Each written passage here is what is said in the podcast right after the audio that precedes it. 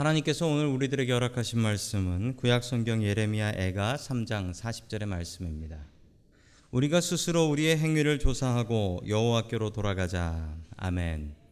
하나님께서 우리와 함께 하시며 말씀 주심을 감사드립니다. 아멘. 자, 우리 옆에 계신 분들과 인사 나누겠습니다. 반갑습니다. 인사해 주시죠. 반갑습니다. 자, 오늘 예레미야 애가의 말씀을 통하여서 어, 여호와께로 돌아가자라는 제목을 가지고 하나님의 말씀을 증거하겠습니다. 어, 이 예레미야 애가의 배경은 BC 586년에 있었던 그 바벨론이 남유다를 멸망시킨 일이 배경이 됩니다. 예레미야는 남유다가 바벨론에게 멸망할 것을 예언했고 그리고 그 예언이 자신의 눈앞에서 이루어지는 것을 보았습니다. 너무 슬퍼서 그는 눈물로 기도하며 이 글을 쓰게 되지요. 자, 이 애가라는 것은 영어는 라멘테이션이라고 하는데 슬픔의 노래입니다. 애가는 슬픔 중에 있는 크리스찬들에게 어떻게 그 슬픔을 이겨 나아갈 수 있을지, 괴로움 중에 있는 크리스찬들이 어떻게 괴로움을 이겨 나아갈 수 있을지에 대한 답을 주고 있는 책입니다. 애가를 통하여서 우리 속에 있는 슬픔과 고통들을 이길 수 있는 복이 있기를 주님의 이름으로 간절히 축원합니다. 아멘. 첫 번째 하나님께서 우리들에게 주시는 말씀은 슬픔을 노래로 바꾸라라는 말씀입니다. 슬픔을 노래로 바꾸라.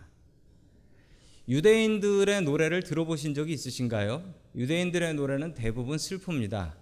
왜 슬프냐면 주로 단조예요. 마이너 튠이라고 하죠. 단조로 노래를 불러요. 대부분 유대인들의 노래는 그렇게 슬픕니다. 구슬퍼서 듣고 있으면은 슬픈 마음이 생기고 눈물 나는 그런 노래들입니다. 왜 유대인들의 노래가 그러냐라고 생각해 보면 그들의 역사를 살펴보면 나라 잃고서 다른 나라에서 이민하면서 지낸 게 한 2500년 정도 되거든요. 그래서 그 고통 때문인지 그들의 노래는 대부분 슬픈 단조의 노래가 많습니다. 유대인들은 참 큰 능력이 있는데 그 능력은 무엇이냐면 자기에게 있는 슬픔을 노래로 바꿀 줄 아는 능력이 있었다라는 것입니다. 슬픔을 기억만 하는 게 아니라 그것을 노래로 바꿔서 자신의 슬픔을 극복하더라라는 것입니다. 자, 우리 시편 137편 1절 말씀 같이 보겠습니다. 시작. 우리가 바벨론의 강변 곳곳에 앉아서 시온을 생각하면서 울었다. 아멘. 이 시편도 노래입니다. 이 시편도 노래인데 그 시편의 배경을 보자면 오늘 예레미야 애가의 배경과 똑같습니다. 세 번에 걸친 바벨론의 공격으로 남유다는 끝내 멸망을 하고 그리고 4,600명 정도가 포로로 붙잡혀 갑니다. 즉 그렇게 많지는 않았습니다. 4,600명이 남자의 수니까 당시 가족을 생각한다면 한 4를 곱한다면 15,000명 정도의 포로가 바벨론으로 붙잡혀 간 것으로 추정이 됩니다. 그들은 바벨론 강변에 앉아서 시온을 생각하며 이 시온이라고 하면 예루살렘을 얘기합니다. 성전이 있는 예루살렘을 생각하며 울었다라고 얘기하죠. 울면서 노래를 지어 부릅니다. 그들의 슬픔을 그냥 슬픔으로 묻어두지 않고 그 슬픔을 노래로 바꾸고 기도로 바꿨습니다. 오늘 예레미야 3장은 그 중에서 가장 아름다운 노래다라고 할 수가 있습니다. 그런데 이 예레미야 3, 예가 3장은 그냥 한국말로 보시면 절대로 그 아름다움과 깊이를 깨달아 알 수가 없습니다. 히브리 말로 보셔야 되는데요. 여러분 저게 예레미야 애가 3장입니다. 다들 웃으시는군요. 저게 그릴에 저게 저게 히브리 말입니다. 히브리 말은 오른쪽에서 왼쪽으로 씁니다. 자, 그런데 3은 3장이라는 뜻이고 번호가 1, 2, 3, 4, 5, 6으로 간건 절을 얘기합니다. 여러분, 여기서 규칙 하나를 찾으셨나요? 색깔로도 표시가 나지요. 1절, 2절, 3절에 처음 시작하는 말이 같습니까? 네, 이상한 말인데 같죠. 저게 알렙이라는 말로 히브리 말 첫 번째 글자입니다. 1절, 2절, 3절을 알렙이라는 히브리 첫 번째 말로 썼고요. 다음 4절, 5절, 6절은 다른 글자죠. 다른 글자로 시작하죠. 저게 벳이라는 히브리 말 두 번째 글자입니다. 저렇게 석절식을 그 알파벳 시편이라고 합니다. 알파벳이라고 하는데 알파벳으로 나눠서 저렇게 정리를 한 거예요. 자, 그러면 저게 히브리 알파벳이 22개가 있습니다. 그렇다면 총 예레미야 애가 3장은 몇 절까지 있을까요? 너무 어려운 걸 예, 구구단에 안 나온다고요? 네, 3 곱하기 22니까 66절이 됩니다. 66절까지가 있어요. 나라멍하고 포로로 붙잡혀간 그 순간에 예레미야는 시를 적습니다. 그 시를 적는데 그것도 여유 있게 알파벳 시로 적습니다. 여러분 이런 여유가 어디서 나올 수 있을까요? 분명히 믿는 구석이 있으니까 이럴 수 있는 건데 그 믿는 구석은 무엇일까요? 그 믿는 구석은 바로 하나님이십니다. 여러분 하나님께서 우리의 믿는 구석 될 수 있기를 주님의 이름으로 간절히 축원합니다. 아멘. 기독교인은 고통을 슬픔을 찬송으로 마무리할 수 있는 사람들이어야 합니다. 여러분 그 고통을 찬송으로 바꿀 줄 안다. 이 얘기가 무슨 얘기냐면 우리 안에 있는 슬픔과 괴로움을 찬송으로 바꾸어 부를 수 있는 사람이어야 한다는 것입니다. 아무리 슬프고 아무리 괴로워도 우리는 찬송할 수 있습니다. 한국에 처음 기독교가 전파됐을 때 기독교는 어, 폐륜의 종교다라고 이야기했습니다. 한 100년쯤 전 이야기인데 어느 기독교인이 자기 어머니가 돌아가셨는데 부모님이 돌아가시면 마땅히 그 당시에는 자식들은 어, 부모님을 위해서 곡을 해야 합니다. 울어야 하는 거죠. 그 곡소리가 밖에 들리도록 곡을 해야 하는데 이웃들이 지나가다 보니까 이 기독교인인 아들이 자기 어머니 돌아가셨는데 노래 부르고 있다가 걸렸습니다. 그 노래가 찬송가였습니다.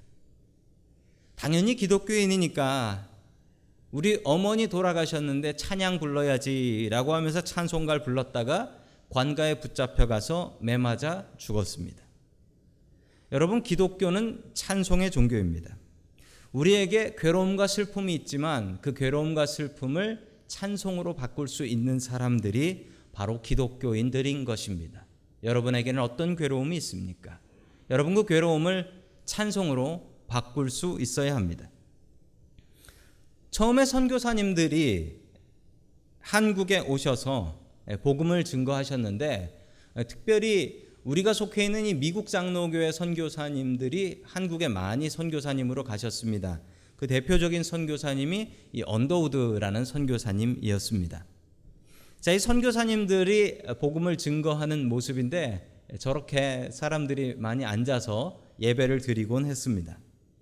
자, 그런데 문제가 있는데 말씀을 전하는 것도 문제지만 더 큰 문제가 찬송을 부르는 게 문제였다고 합니다. 왜냐하면 한국 사람들이 악보를 볼 줄 몰라서 그 악보 콩나물을 그려 놓을 수도 없지만 그려놔도 볼 줄을 모른다는 것이었습니다.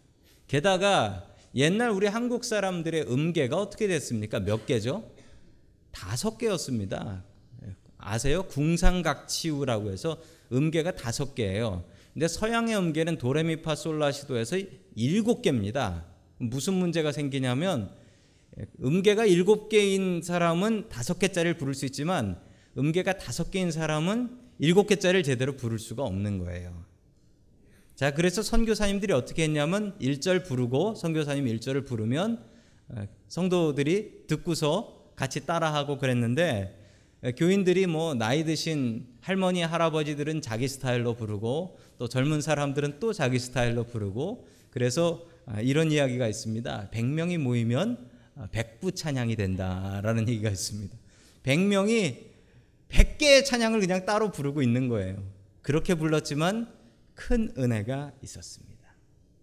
나라 잃은 백성이 하나님 의지하고 왕 잃어버린 백성이 하나님을 왕으로 삼는 은혜가 있었기 때문에 그렇게 엉망으로 불렀던 찬양이었지만 그렇게 큰 은혜가 그 중에 있었다라고 합니다. 어떤 양반을 교회에 전도해 가지고 데리고 나왔는데 성가대의 찬양을 듣고 이렇게 얘기했답니다. 아이고 저놈들 얼마나 준비를 안 했으면 내가 듣기엔 네 가지 소리로 들린다. 라고 얘기했대요.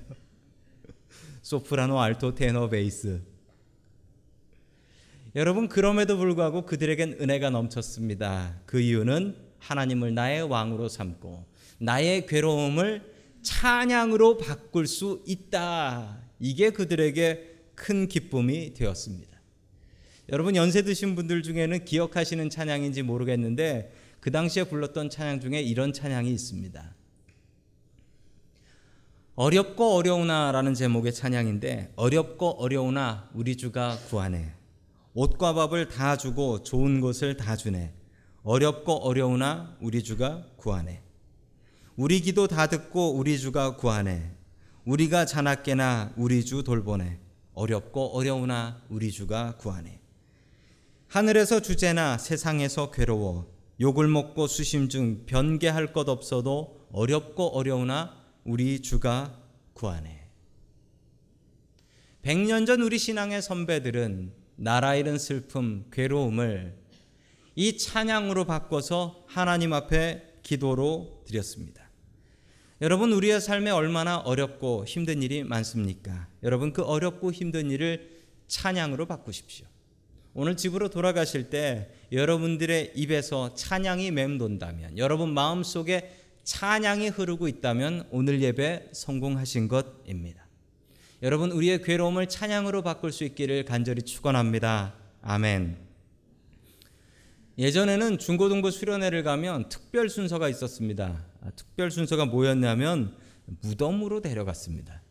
무덤에 가서 기도를 해야 된다고 무덤으로 데려갔는데 그 전도사님이 전도사님이 아이들한테 겁을 많이 줬습니다.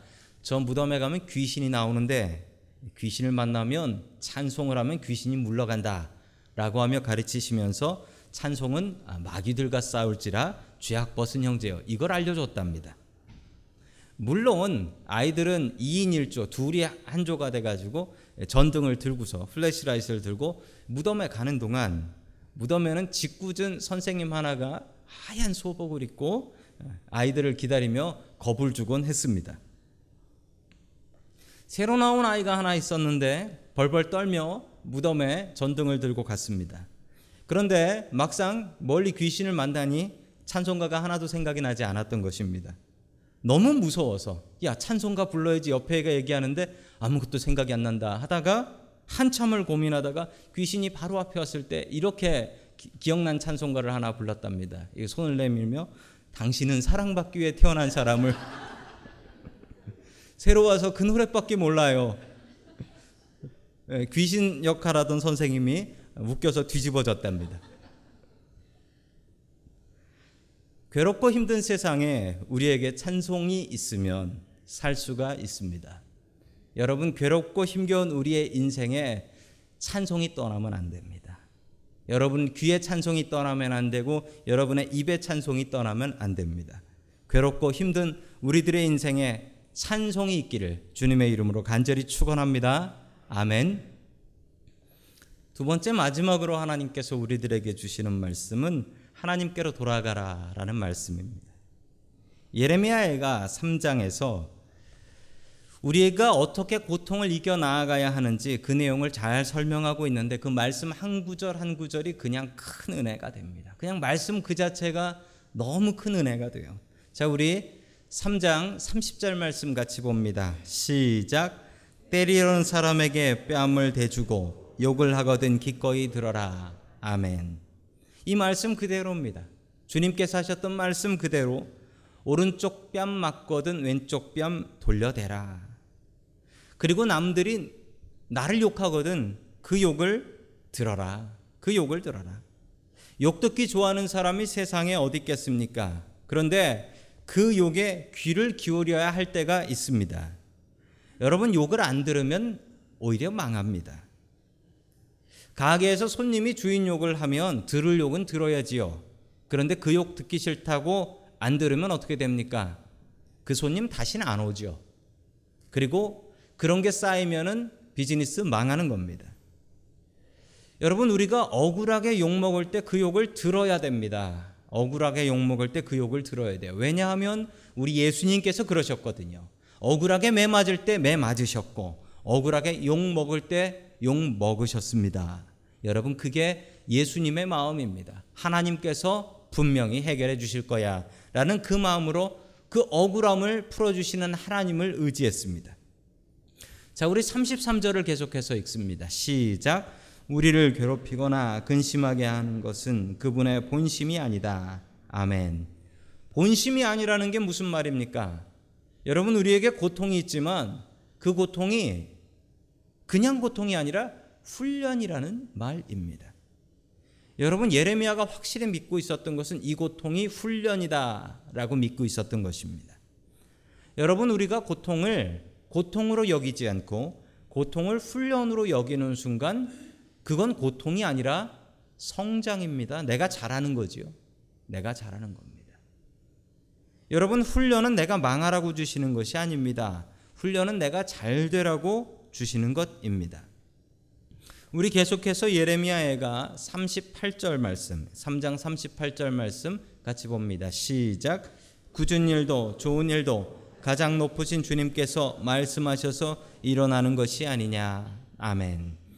세상의 굳은 일, 나쁜 일과 좋은 일, 이 모든 것이 하나님 때문에 일어나는 것이다. 라는 사실입니다. 여러분, 이 사실을 우리 분명히 믿어야 할 것입니다. 여러분 좋은 일만 하나님께서 주시고 나쁜 일은 시험인가요? 여러분 좋은 일도 나쁜 일도 다 하나님께서 주시는 것입니다. 여러분 그것을 훈련으로 여기면 그것 때문에 우리가 더 큰 사람 될 수 있습니다. 훈련은요, 여러분 열심히 받아야 성장을 합니다.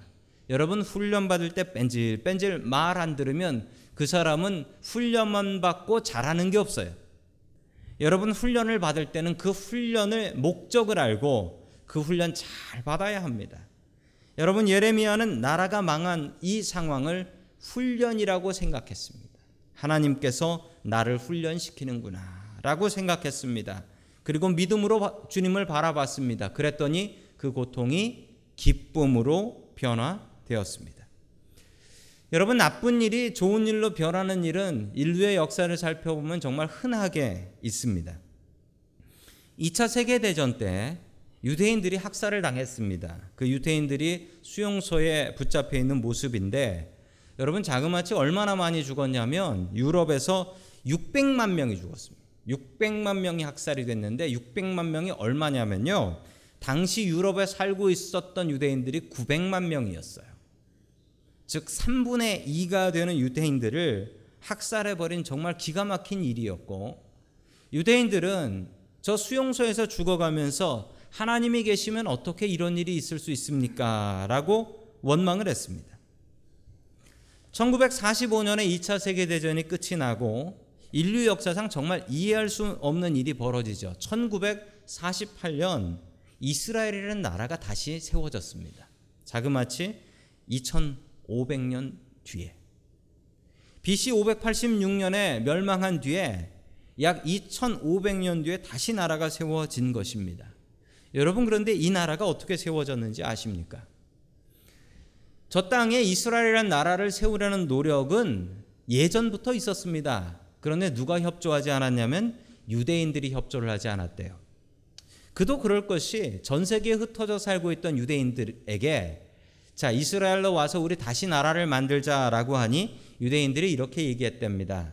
내 집이 여기 있고 내 비즈니스가 여기 있는데 어떻게 비즈니스와 집과 친구들을 다 놔두고 이스라엘로 갈 수 있느냐? 나는 안 간다라고 얘기했습니다.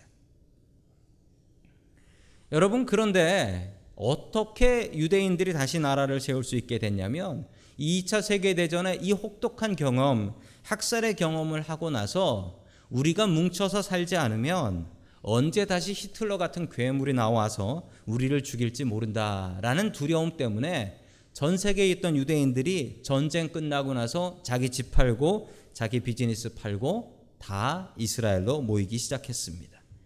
즉, 저 고통의 훈련이 있었기 때문에 이스라엘이라는 나라가 생겨난 것입니다.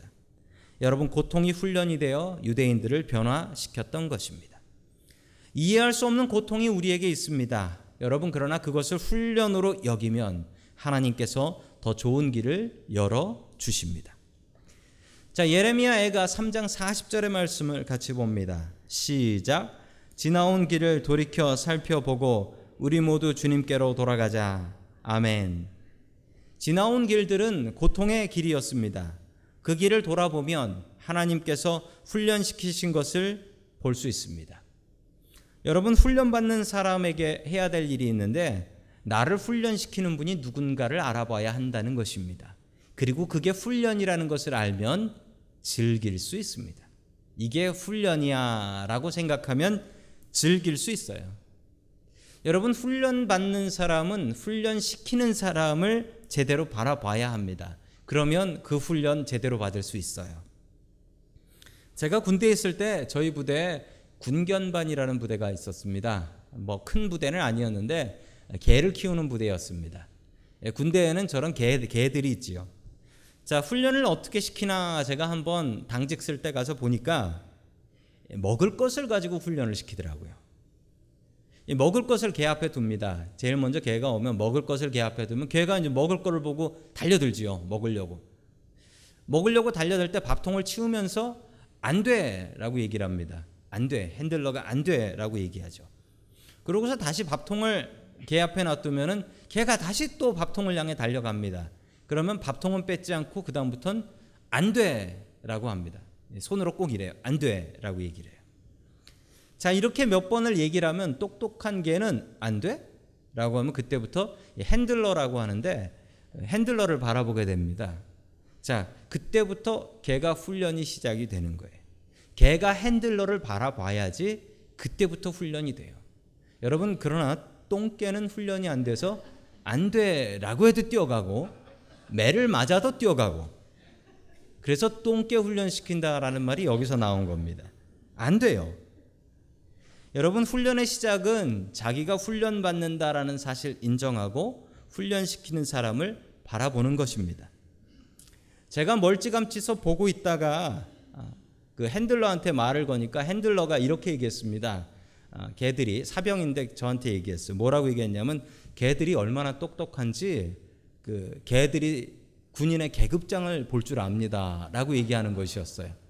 그게 사실인가? 어, 저는 그 계획에 가서 앉아 일어서라고 명령을 내려봤습니다. 왜냐하면 제가 그때 장교였기 때문에 조금 더 높았기 때문에 아, 사병 말을 듣는데 장교 말을 안 들으랴 하며 앉아 일어서라고 했다가 어, 개무시를 당했습니다. 제 말을 안 듣더라고요.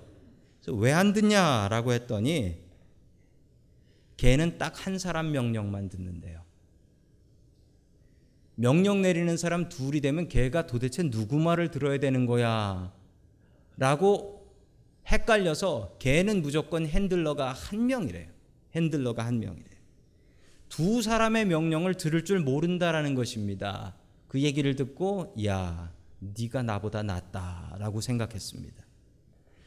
개는 두 주인을 못 섬기는데 왜 우리는 두 주인을 섬기고 삽니까?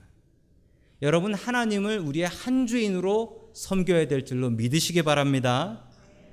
하나님께서는 우리를 훈련시키십니다. 세상에 성경에 하나님께서 훈련시키지 않고 쓴 일꾼은 단 한 명도 없습니다. 제대로 된 크리스찬은 훈련 받습니다. 여러분들이 당하는 고난이 고통이 여러분 망하라고 주신 것이 아니라 하나님께서 우리를 훈련시키려고 주신 고통입니다. 여러분 그 고통을 훈련으로 여기면 그 고통은 더 이상 고통이 아닙니다. 나를 성장시키는 훈련이 되는 것입니다. 주님께서 나를 훈련시켜 주신 지나온 길들을 살펴보며 나의 훈련자 되시는 하나님께로 돌아가는 저와 여러분들이 될 수 있기를 주님의 이름으로 간절히 축원합니다. 아멘.